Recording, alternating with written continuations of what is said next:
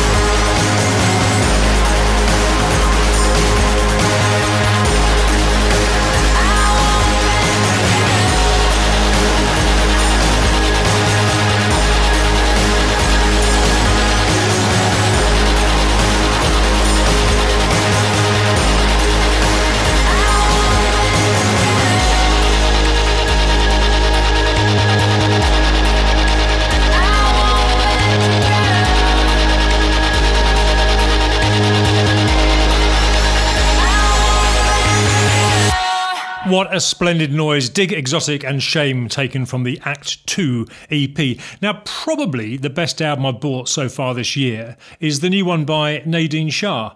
Um, I think I've mentioned before that it reminds me a little of Suzanne Vega's 99.9 Fahrenheit degrees, but to be honest, it is in a class of its own. I mean, I love how all the melodic instruments kind of work as part of the percussion, and her voice is lovely from the kind of chest voice in the verse and the harmonies to the head voice that she uses in the chorus. It's recorded really, really well, and it manages to sound quite minimal, uh, even though there's a lot going on. This particular track I'm going to play for you now, taken from her new album Kitchen Sink, is called Ladies for Babies, Goats for Love.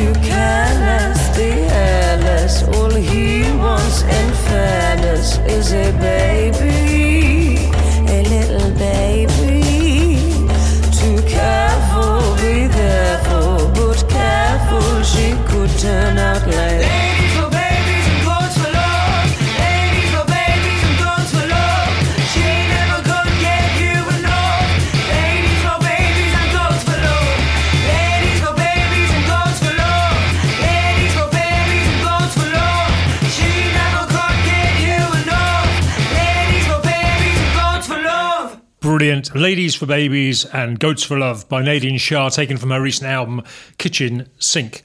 Now, there's an Irish producer whose name I don't know how to pronounce. I actually do quite a bit of work with an Irish company, and I'm always kind of mortified by the discrepancy between how they pronounce the names and spell them. I'm always so terrified of getting it wrong, which I think is like a really insulting thing to do. But this guy's name, it's spelt E O M A C. Yomac, I don't know, maybe be pronounced Alan for all I know. But he's part of an outfit called Lakker. And on his own, he's uh, collaborated with a Ugandan rapper called MC Yallah for this track I'm going to play for you next. And yeah, I think over the years, world music's had quite a patchy history, both in terms of the actual results, but also because of the accusations of cultural imperialism, which really unfairly dogged Paul Simon's uh, Graceland album, which I think is wonderful. And it's worked well with bands like Afro Celt System, uh, Afro Celt Sound System, that is, and artists like Michael Brook, who worked with Nusrat Fateh Ali Khan. Uh, anyway, I think this track works absolutely brilliantly. It's called Mama Wali Wama Ani. Yeah. Dedicated to all the mothers. not the living or the dead. Yo, nzijukira mu myaka gyenkaga omuwala gy'okusabwako mu yazaalibwa nga bw'omanya embeera y'ensiino n'afuna omuvubuka eyamukwana n'amuwasa teyalina buzibu mu kuzaala era abaana omwenda be baasooka omusajja oyo teyamulabiranga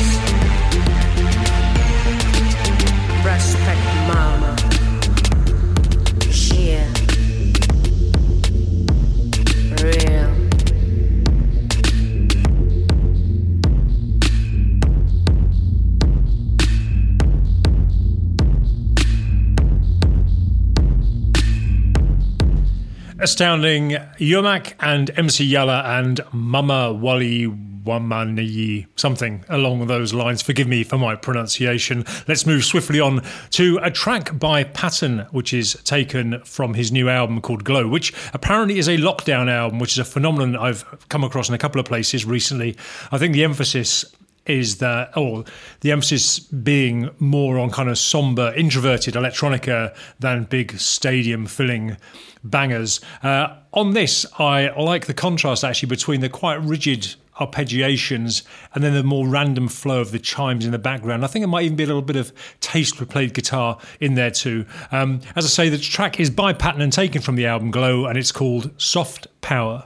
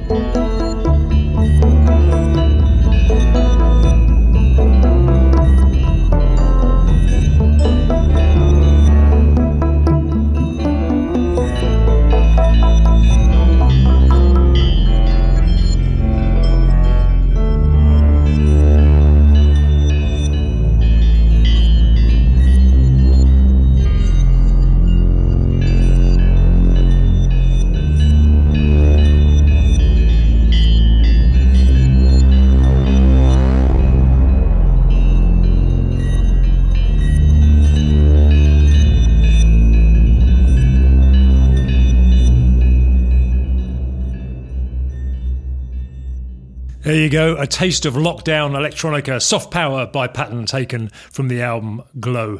Now, when John Foxx left Ultravox, his first album was called Metamatic, and I'm going through a bit of a revision of John Foxx's work at the moment. There was a long period when I wasn't really very interested, but the stuff he's done since 2011 has really caught my attention. And around the start of that period, he released a compilation album of his work to date, or the best of his work to date. And that included a remix of the track Underpass, which was taken from that first solo album, Metamatic, a remix by a guy called Mark Reeder, using the original master tapes from the from the original album. And he's, from what I can hear, he's obviously put a few touches of his own, but I think it works really, really well. It sounds great. Here it is.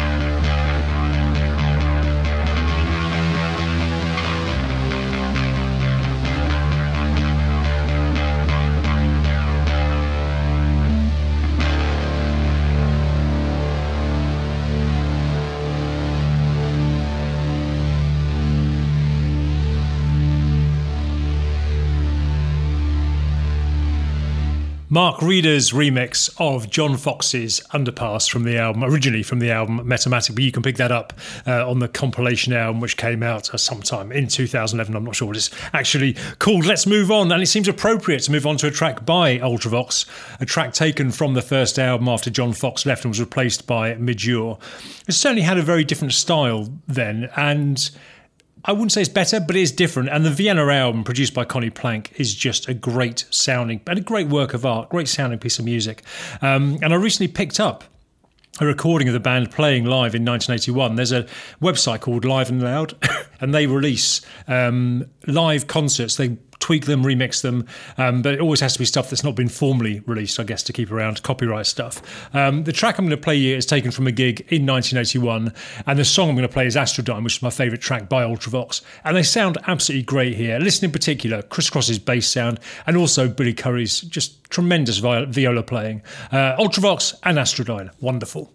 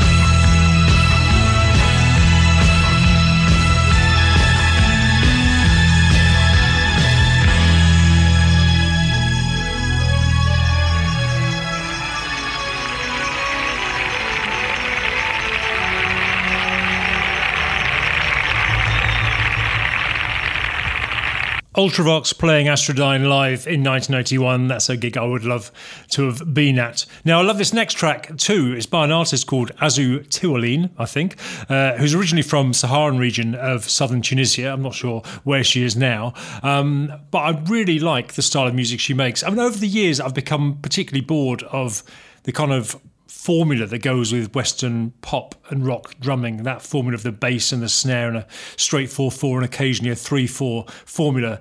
And even worse, some of the very gener- generic patterns used in dance music just drives me absolutely nuts. And I'm drawn to anything that uses different rhythms and builds on them as beautifully as this does. This is called Magnetic Service.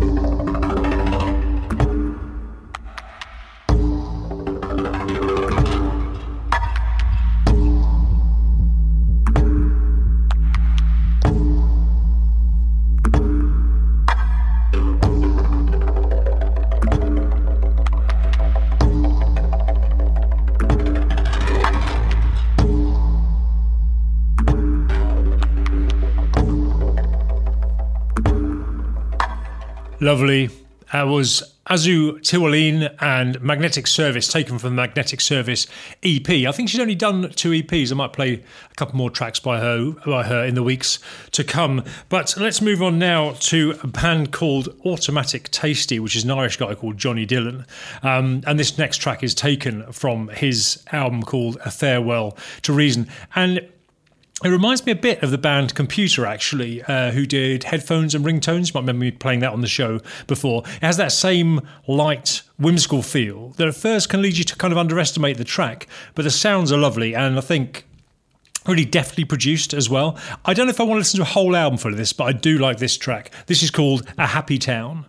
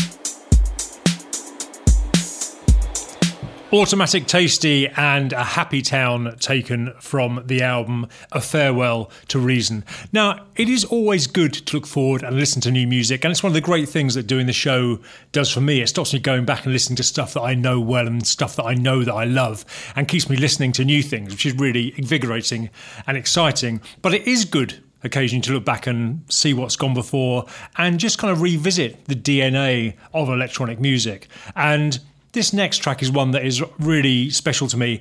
It took me from synth pop like Depeche Mode and Soft Cell and OMD and all that stuff, and bands like Kraftwerk, Gary Numan, The Human League, to somewhere a little more dark and funky, which could almost be the Shriekback Manifesto. This is one of their very early singles. This is called Lined Up.